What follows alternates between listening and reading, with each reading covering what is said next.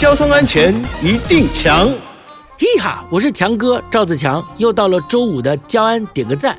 无照驾驶很危险，发生事故啊，害人害己。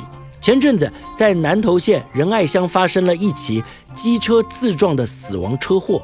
一名十六岁的少年跟一名十九岁的少年相约一起去打工。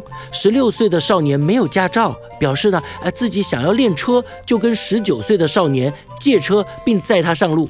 但行经台十四线路段的时候要过弯，疑似车速过快，不慎打滑失控撞上山壁，两人喷飞，十六岁的少年头部受到重创，当场死亡。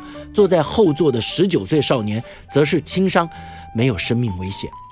交通警察单位提醒驾驶朋友们，不要贪图一时的方便呢，就无照驾驶。尤其没有考取驾照的青少年朋友们，除了不熟悉交通法规之外呢，也缺乏安全防御驾驶的观念，别贸然的骑车上路，避免发生意外事故。